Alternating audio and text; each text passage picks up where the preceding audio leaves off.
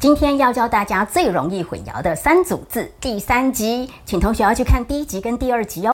第二组最易混淆的单字呢，分别是联系还有合约，那么它们都可以当做名词还有动词。我们今天举的例子呢，举大家最容易混淆的名词：contact 联系，contract 合约。I'm still in contact with John。我跟约翰呢还有在联系哟。Every teacher should sign the contract in this school。